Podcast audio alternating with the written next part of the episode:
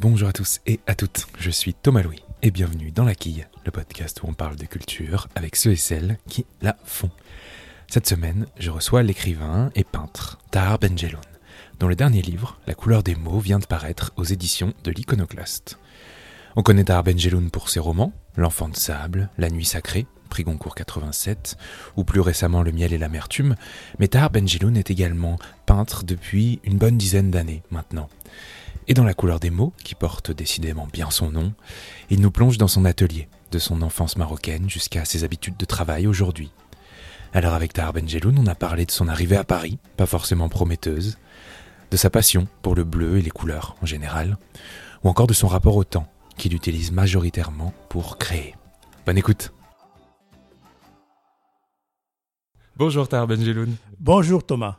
Alors aujourd'hui, on s'est, on s'est donné rendez-vous dans, dans, votre atelier à La Ruche, à Paris, dans ce lieu qui est, qui est assez mythique. Est-ce que vous pouvez en deux mots nous présenter pour ceux et celles qui ne connaissent pas? Oui, d'abord, La Ruche est, est un, euh, un, lieu extraordinaire qui existe depuis 1900, c'est-à-dire l'année de la, l'exposition universelle. Et Eiffel euh, avait construit euh, une vraie ruche, euh, c'est-à-dire qu'avec des abeilles, enfin des abeilles, les abeilles ce sont les artistes, avec un certain nombre d'ateliers tout autour.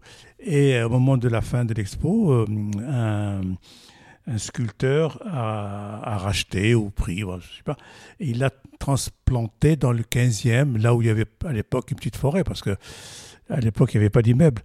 Et, et, petit à petit, la ruche s'est agrandie, c'est-à-dire qu'on a construit autour du jardin, et cette maison a été construite en 1920, parce qu'elle est collée à la ruche, elle ne fait pas partie de la ruche vraiment, et qui a abrité plusieurs artistes. Le plus fameux, ça a été euh, Eduardo Arroyo, euh, l'espagnol, le peintre espagnol, ouais. qui est décédé en, mille, euh, en, en 2018. 2018 et qui a été occupé par pas mal d'artistes de passage. Et moi, je l'occupe depuis un an et demi. Alors, c'est un lieu magnifique, très, très, très éclairé. Il y a, des, il y a de la lumière partout. Et, ça, et j'ai, j'ai un peu trois niveaux, le bas, l'atelier et puis là-haut, les chambres. Oui, et c'est, et c'est une merveille parce que c'est vraiment un atelier d'artiste. Ça, en tout cas, ça en a tout l'air. en tout cas, euh, c'est un atelier d'artiste qui, qui me permet aussi d'écrire. C'est-à-dire qu'il y a la table où j'écris et la table où je peins. Il y a assez d'espace. Deux, deux, salles, deux ambiances, disons. Vous vous sentez bien ici Oui. Alors vous dites que euh, dans votre, dans votre nouveau livre, La couleur des mots, qu'en arrivant à Paris, vous avez été déçu. Est-ce que vous sauriez expliquer pourquoi vous avez été déçu à Paris alors que, évidemment, aujourd'hui, vous, vous y habitez, etc. Ben, quand on arrive pour la première fois dans la plus belle ville du monde, on est forcément déçu parce qu'on se faisait toute une une fête dans la tête. Et puis j'arrive très tôt le matin, je trouve cette grisaille. À l'époque, il n'y avait pas les ravalements des immeubles, tout était noir, gris, en tout cas sale. Et c'était très décevant. Et ah bon, après, bon, évidemment, c'est, on apprend petit à petit à découvrir Paris.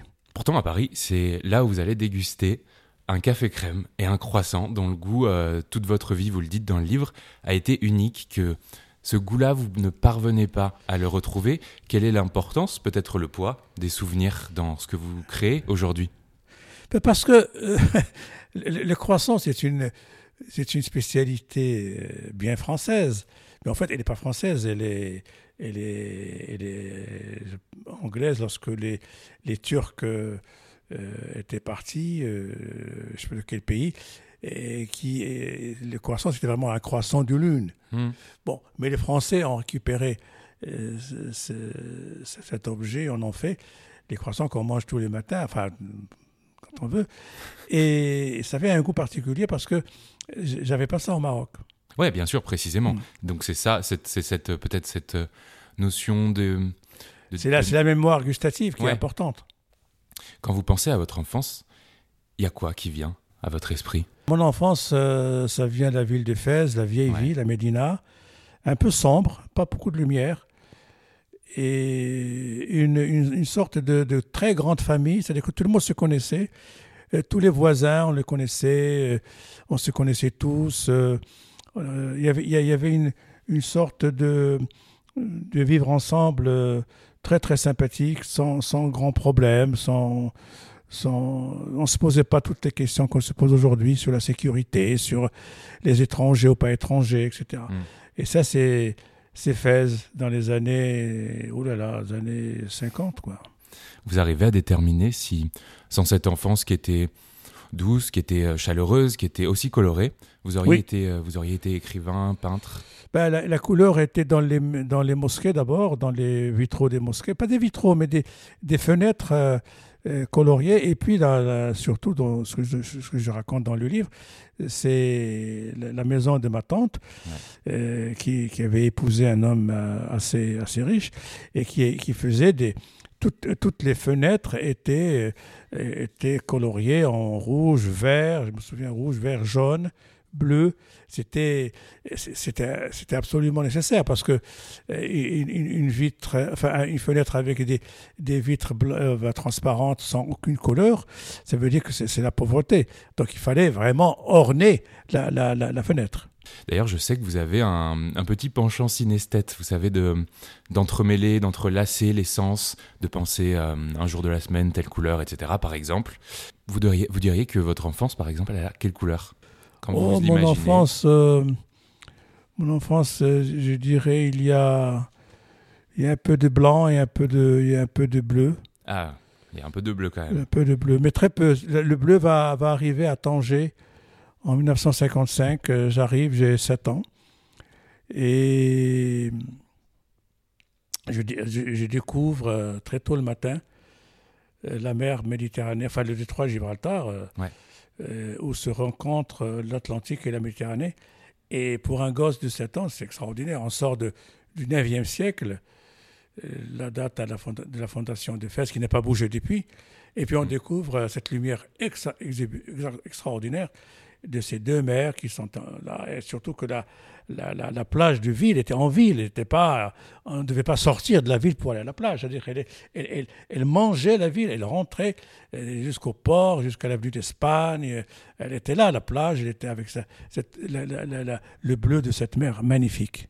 D'ailleurs, le bleu que vous décrivez, euh, je cite, le bleu était pour vous comme un serment, comme une trace fondamentale, comme un rêve nécessaire. Donc, si j'étais une couleur, j'aimerais bien qu'on parle de moi comme ça.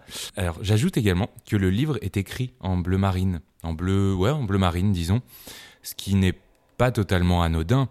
Alors, je vous rassure, vous qui nous écoutez, c'est parfaitement lisible, hein, mais on peut se demander si, au-delà du symbole du bleu, il y avait, je sais pas, une strate, un, intérêt supplémentaire dans ce choix d'écrire en, en bleu marine. Hmm, pas particulièrement, mais l'éditeur l'a fait. Bon, moi, je trouvais que c'est. C'est l'éditeur, ok. Oui, oui, mais c'est pas grave. Hein, c'est. Après, de toute façon, c'est hommage qu'on rend au bleu, une façon de lui, oui, d'être présent, sans exclure les autres couleurs.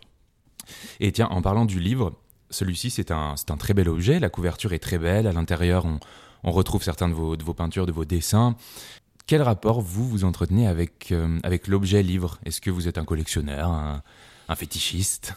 Euh, Non, non. Enfin, j'ai beaucoup de livres, beaucoup beaucoup de livres. Vous savez, effectivement, je confirme. Euh, mais j'aime l'objet livre, c'est-à-dire que je suis, je refuse jusqu'à aujourd'hui de lire sur, sur tablette ou sur, sur l'ordinateur. Pour moi, un livre, c'est un objet avec du papier, avec une typographie c'est un objet important. Donc je suis toujours pour le livre, livre objet et non pas le livre virtuel. Vous racontez également vos débuts en littérature dans le livre, ça s'est fait de, façon assez fluide, dis donc, poésie plus roman euh, d'un coup d'un seul. Euh, pour quelles raisons vous avez commencé, vous, à écrire? Oh, je raconte vaguement les raisons. C'était des, des, raisons très très spéciales. J'étais dans une dans une, un camp disciplinaire de l'armée marocaine et, on nous étions punis et on ne savait pas si un jour euh, on sera libéré. Et alors, euh, dans, dans, ma tête, je me disais, je vais laisser des traces au cas où on nous fait disparaître.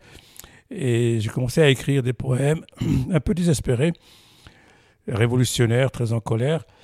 Bon, on a été libérés 19 mois après et, et j'avais remis ça à Abdelatif Labi, le, poète qui dirigeait à l'époque euh, la revue Souffle, qui venait de, qui venait de, la créer. Et il trouvait ça intéressant, il a publié. Et, après, on m'a dit, bon, la suite, il faut continuer à écrire. Et on est là J'ai pris aujourd'hui. goût. Et on est là aujourd'hui. Ouais, ouais, on en est là aujourd'hui, oui. Alors vous êtes, on le comprend très rapidement dans le livre, vous êtes écrivain mais aussi peintre. Et je suis allé sur votre compte Instagram. Et sur votre présentation Instagram, il y a écrit L'écriture c'est la vie, la peinture c'est le rêve. Qu'est-ce qu'on peut en déduire de votre pratique et peut-être plus globalement de, votre œuvre avec cette phrase? Ben, j'ai deux facettes, c'est-à-dire que euh, j'ai consacré ma vie à, écrire sur des choses graves, sur des choses qui sont, tristes, euh, dramatiques, parce que la littérature, euh, c'est pas c'est pas un pique-nique, c'est la littérature, c'est le fait de défouiller la société et dire euh, dire les choses. Donc euh, parler de la solitude des immigrés, parler de de l'enfance. euh, maltraités, parler des peuples qui n'ont pas de terre, ou de la condition de la femme. Tout ça, c'est pas très gai. En même temps, en même temps, j'ai une autre part de- chez moi. J'adore la lumière, j'adore les couleurs, j'adore la peinture, et j'adore le rire et, l'humour. Et par conséquent, j'ai un autre aspect chez moi qui, qui, a besoin d'être exprimé. Difficile de l'exprimer par l'écriture. Alors, j'exprime par les couleurs et la peinture. Mais ça, parce que je dessine et je peins depuis très, très, très longtemps.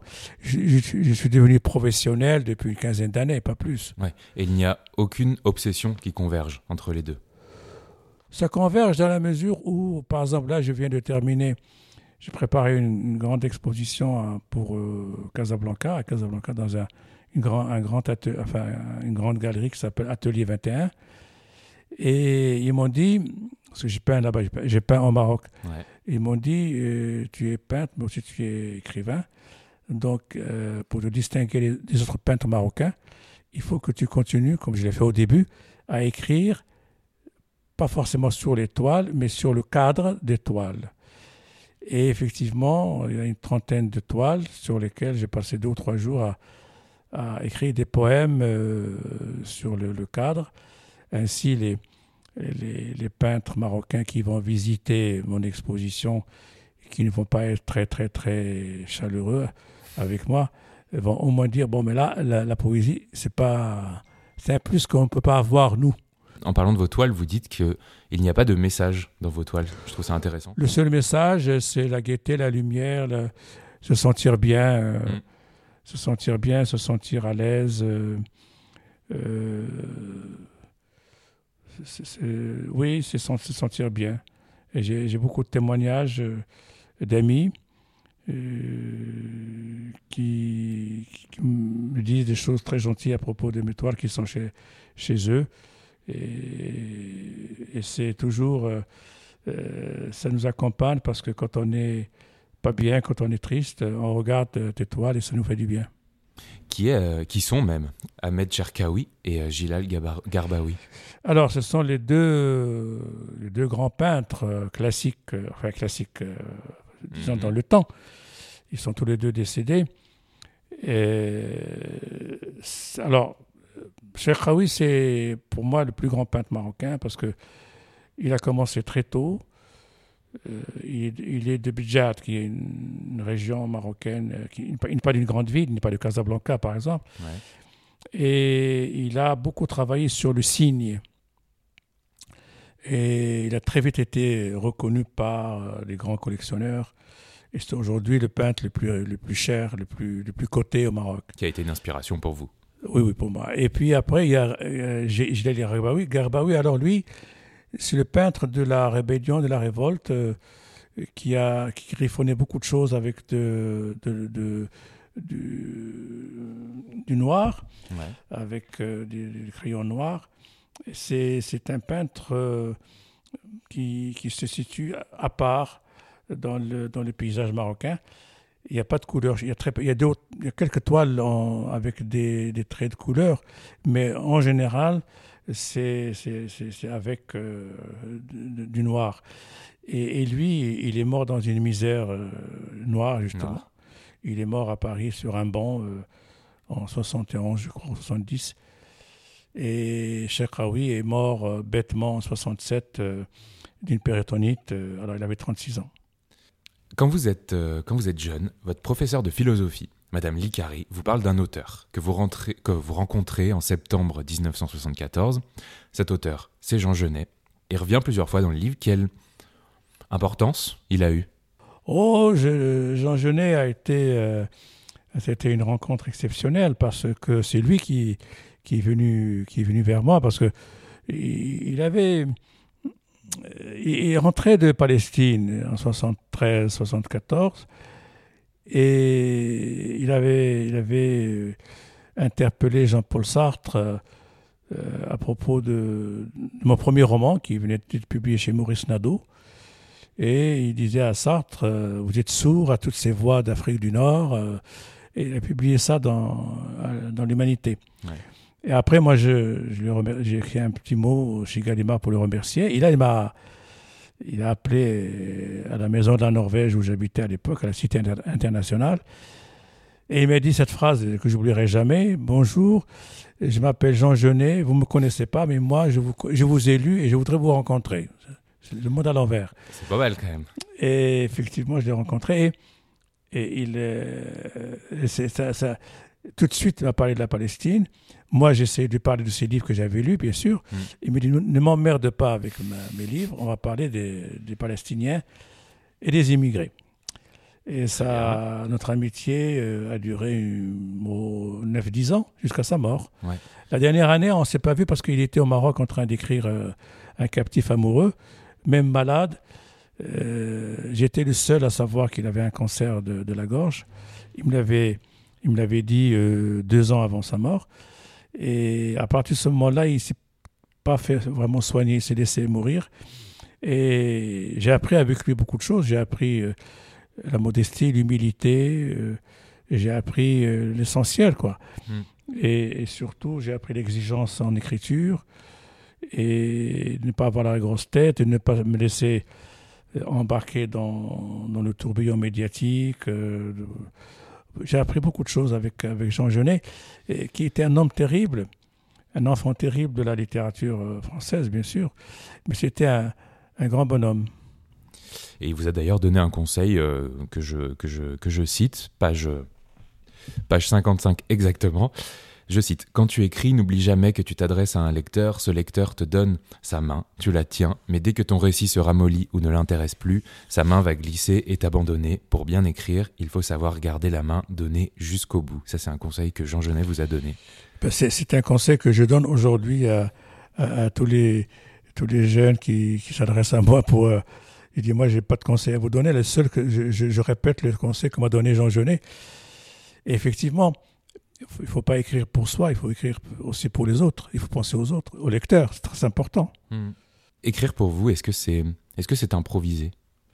Vous dites que vous ne savez pas très, pas très bien ce que vous allez écrire quand vous entreprenez. Ce n'est pas d'improvisation. Euh, c'est une sorte de, je dirais, de technique de ne pas m'enfermer dans un plan. Je commence le matin, j'écris le matin d'habitude, et je ne sais pas ce que vont faire mes personnages, mais je leur fais confiance. Ils, m'emmènent toujours là où il faut y aller. Et, ça se passe toujours comme ça. Mm. Et la fin, c'est toujours eux qui la, qui décident. C'est beaucoup mieux. Bon, il y a des écrivains qui ont d'autres méthodes. Moi, je me souviens de Hervé Bazin. Un jour, euh, je lui dis euh, comment vous écrivez? Il m'a dit, moi, j'accroche au, au, mur un plan de tout le, roman déjà déjà écrit dans, sa tête. Ouais, ah oui, oui. Ben, ça dépend, chacun sa, sa méthode. Ok. Tarben Jeloun, est-ce qu'il y a un livre que vous ne parvenez pas à écrire, que vous n'avez toujours pas écrit peut-être? Oh, c'est le livre impossible. Ouais. Tous les écrivains ont ce livre en tête, mais c'est-à-dire que on n'est jamais totalement satisfait, jamais totalement arrivé à quoi que ce soit et on, continue. La vie, elle est plus forte que nous. Hein. La vie et la mort sont, sont, sont, beaucoup plus fortes que nous. Et on continue. Hmm. Alors, je considère par exemple que Un captif amoureux de Jean Genet est le livre qu'il fallait qu'il écrive. C'est vrai. Ben, il a, c'est un livre posthume. Il a terminé euh, au Maroc euh, dans des conditions fiévreuses. Et c'est un livre qui, qui, lui tenait à cœur, qui d'ailleurs un livre pas un livre sur la Palestine ou sur le combat, mais un livre vraiment sur sa vie d'écrivain, sur l'écriture, sur la littérature, sur la parole donnée. C'est un livre extraordinaire, très beau, qui malheureusement a été très maltraité par la presse. voyons lui, parce qu'il parle de la Palestine un livre euh, antisémite pour certains, alors que c'est pas vrai du tout. Hmm. Mais enfin, c'est un livre, un livre génial. Alors ce livre, en tout cas, La couleur des mots pour lequel on est là aujourd'hui, c'est une espèce de mine d'or pour apprendre à connaître vos méthodes de travail. Vous dites par exemple, je crois au travail, à l'effort et à la persévérance. Vous y croyez, mais est-ce que vous trouvez du plaisir aussi dans cette besogne, dans le fait de, oui, de besogner? Bien sûr. Ouais. parce que, que, vous en Il y a du plaisir. Parce que si, si, si, on commence à écrire et, et les choses, euh, les mots arrivent euh, un peu malgré eux, on fait des fautes, on recommence, ça veut, ça veut dire que ça ne vient pas, on s'arrête. Mais je n'écris que par plaisir, il n'y a pas d'obligation. Personne ne m'oblige à donner un roman à mon éditeur. Personne. Je n'ai pas, pas euh, un contrat avec un une mitraillette devant, il faut que tu écrives. Non, j'écris quand j'ai envie d'écrire, avec bien sûr beaucoup de plaisir. Pas de, pas de, pas de plaisir, pas d'écriture. Malgré tout, vous dites je n'ai jamais su perdre mon temps. Quel rapport vous avez avec ce temps? Est-ce que vous l'organisez? Est-ce que vous le gaspillez volontiers? Est-ce que vous le dédiez au travail? Alors, le temps, c'est quelque chose euh, euh, que j'essaie de maîtriser au possible. C'est-à-dire que, par exemple, je ne connais pas l'ennui. Pourquoi? Parce que je suis toujours à faire quelque chose. Quand je n'écris pas, je lis. Quand je ne lis pas, je peins. Quand je ne peins pas, je marche hmm. ou je fais du sport. C'est-à-dire qu'il n'y a pas de... de alors, évidemment, il y a des moments creux que je déteste. C'est lorsque, par exemple, vous arrivez, euh, vous voyagez, vous arrivez à un aéroport, on vous annonce trois heures de retard. Ça, c'est horrible. C'est horrible parce que là, je suis énervé, j'ai pas envie de lire, j'ai pas envie d'écrire, je hmm. je veux pas peindre parce que je suis dans un aéroport et c'est du temps perdu. Et ça, ça je râle parce que j'ai rien à faire et je vois, euh, je vois, enfin, c'est une situation qui arrive, malheureusement, ça n'arrive pas très souvent, mais quand ça m'est arrivé, j'ai été très, vraiment en colère. Vous préférez travailler le jour ou la nuit? Jamais la nuit, toujours le jour. Très bien. Le euh, matin. Le matin. L'après-midi, je, je paresse un peu. L'après-midi, je regarde euh, mes films et mes séries. Et, Ce qui est déjà pas mal. Oui, non, mais je, le matin, je travaille 3-4 heures, ça suffit pour moi. Et justement, vous venez de parler de films et de séries. Il y a aussi le cinéma dans ce livre dont il Très important, oui. Vous avez grandi euh, avec cette passion du grand écran, alors que vous y étiez, vous, vous n'y étiez absolument pas destiné. Vous vous rendiez chaque jour au ciné Alcazar. C'est euh, là-bas que vous avez développé à votre. Tanger, oui. À Tanger, ouais. Que vous avez développé votre euh, culture cinématographique. Et qu'est-ce que vous pensez aujourd'hui des séries, du format série dont vous évoquez quelques phrases avec le rythme qu'elles ont imposé euh Oui. Alors, moi, je suis un cinéphile euh, classique, c'est-à-dire que je, reste très attaché au cinéma hollywoodien, au cinéma français des années 40-50. bon, je suis un, cinéphile qui aime le vrai cinéma. Le cinéma d'aujourd'hui euh, m'ennuie au plus haut point parce que parce que euh, on, fait plutôt euh, comment dire on, essaie un peu de copier la vie. Alors que le vrai cinéma c'est le mensonge. Hmm. on vous raconte une histoire qui, qui n'existe pas. On, vous ment. Et, j'adore quand le mensonge quand le mensonge s'appelle Citizen Kane ou, ou Monsieur Verdoux, euh, de Charlie Chaplin, ou euh, euh, Le péché, s'appelle le film. enfin bon, il y a des films extraordinaires. Pandora, par exemple, Albert Lewin, etc. On raconte une histoire. Hmm. Aujourd'hui, vous, regardez des films, surtout français, et puis vous vous retrouvez dans un bistrot, dans le café, dans le lit, avec des gens. Mais en quoi ça m'apporte, moi, de voir ça? Ça rapporte rien. Il n'y a, a, pas. Il n'y a pas un niveau d'imaginaire assez élevé pour m'entraîner avec eux. Donc je, passe ma vie à revoir les anciens films Je revois tout le temps les, enfants de du paradis parce que c'est un chef-d'œuvre absolu. Et je peux revoir Le jour se lève, je peux revoir n'importe quel film hollywoodien des années 40, 50, etc. Et, je suis heureux. Les, alors les séries, les séries, ça m'a ramené, ça m'a ramené au conte des mille et nuits, sur que j'ai travaillé beaucoup parce que je l'ai enseigné euh, il y a 25 ans à Enoyo. Et je trouve que euh, certaines séries, quand elles sont bien maîtrisées, bien faites, sont extraordinaires. Je me dis, j'ai rendez-vous tous les jours dans l'après-midi avec tel personnage et c'est formidable. Et ça, ça nous ramène aussi au 19e, siècle et les romans qui, étaient publiés en, feuilleton. Mmh, c'est la même chose. Et euh, d'ailleurs, on parle pour relier un peu les deux. Pour la petite anecdote, votre véritable premier livre, c'était une sorte de biographie de, euh, James Dean quand vous aviez euh, quand vous aviez 10 ans, qui faisait 8 pages, un truc comme ça. Voilà, c'est pour la petite anecdote, pour lier un peu les deux, le cinéma et la littérature. Oui, oui, j'ai, enfin, j'étais évidemment James Dean n'avait fait que trois films. Hmm. J'étais un fan, un fan de, cet acteur comme tous les jeunes de ma génération. Et sa mort m'avait touché parce que je ne comprenais pas le, destin qui s'est abattu sur ce, garçon magnifique, et puis ces films extraordinaires, mais qui ont beaucoup vieilli aujourd'hui malheureusement. Les citronniers, les orangers, l'eau de rose, le thé à la menthe, votre euh, enfance a de toute évidence été bercée par les odeurs. Et aujourd'hui, vous diriez que votre vie, elle a quelle odeur? L'odeur de l'acrylique. C'est déjà pas mal. qui, qui, est dangereuse quand même. Euh, parce que le, euh, avant, euh, quand j'écrivais à, la main avec l'encrier, il y avait, l'odeur de l'encre. Je hmm. continue d'avoir des encriers sur la table, regardez là-bas.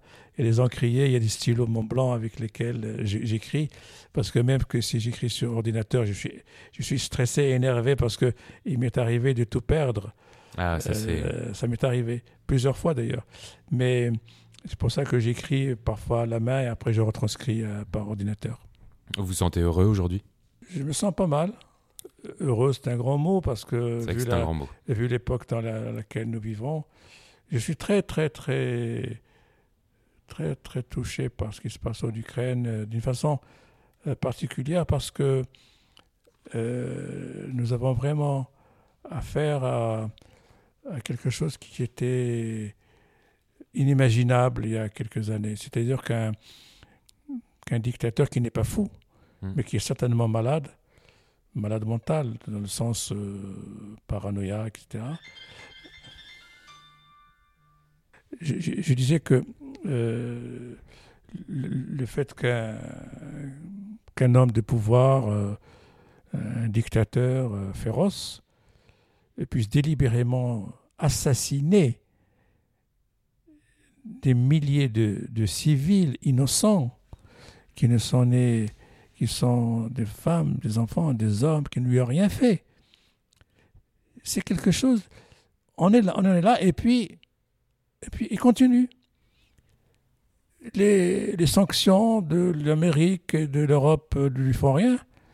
C'est comme si vous, vous frappez un éléphant avec, un, avec une allumette, ça ne le touche pas.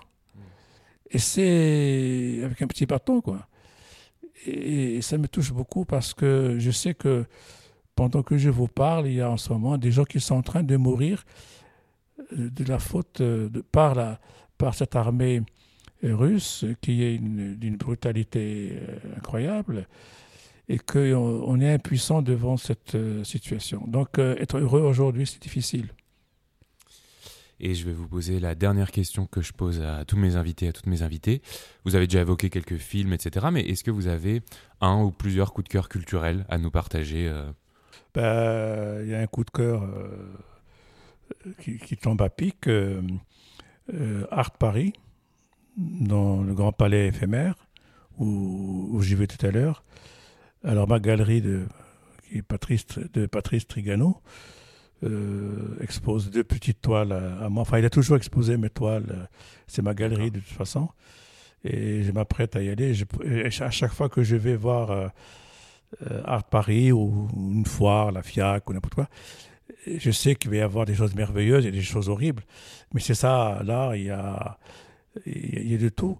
Mais je préfère visiter une, une grande foire de peinture euh, que d'aller euh, faire mes courses au supermarché.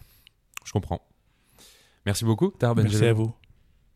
Et eh bien voilà, la quille, c'est terminé pour cette semaine, mais on se retrouve la semaine prochaine avec une nouvelle invitée ou un nouvel invité pour parler culture. En attendant, n'hésitez pas à vous abonner au podcast, à vous abonner aux réseaux sociaux de la notamment Instagram, et puis à en parler autour de vous tout simplement. Merci beaucoup pour votre écoute et à la semaine prochaine.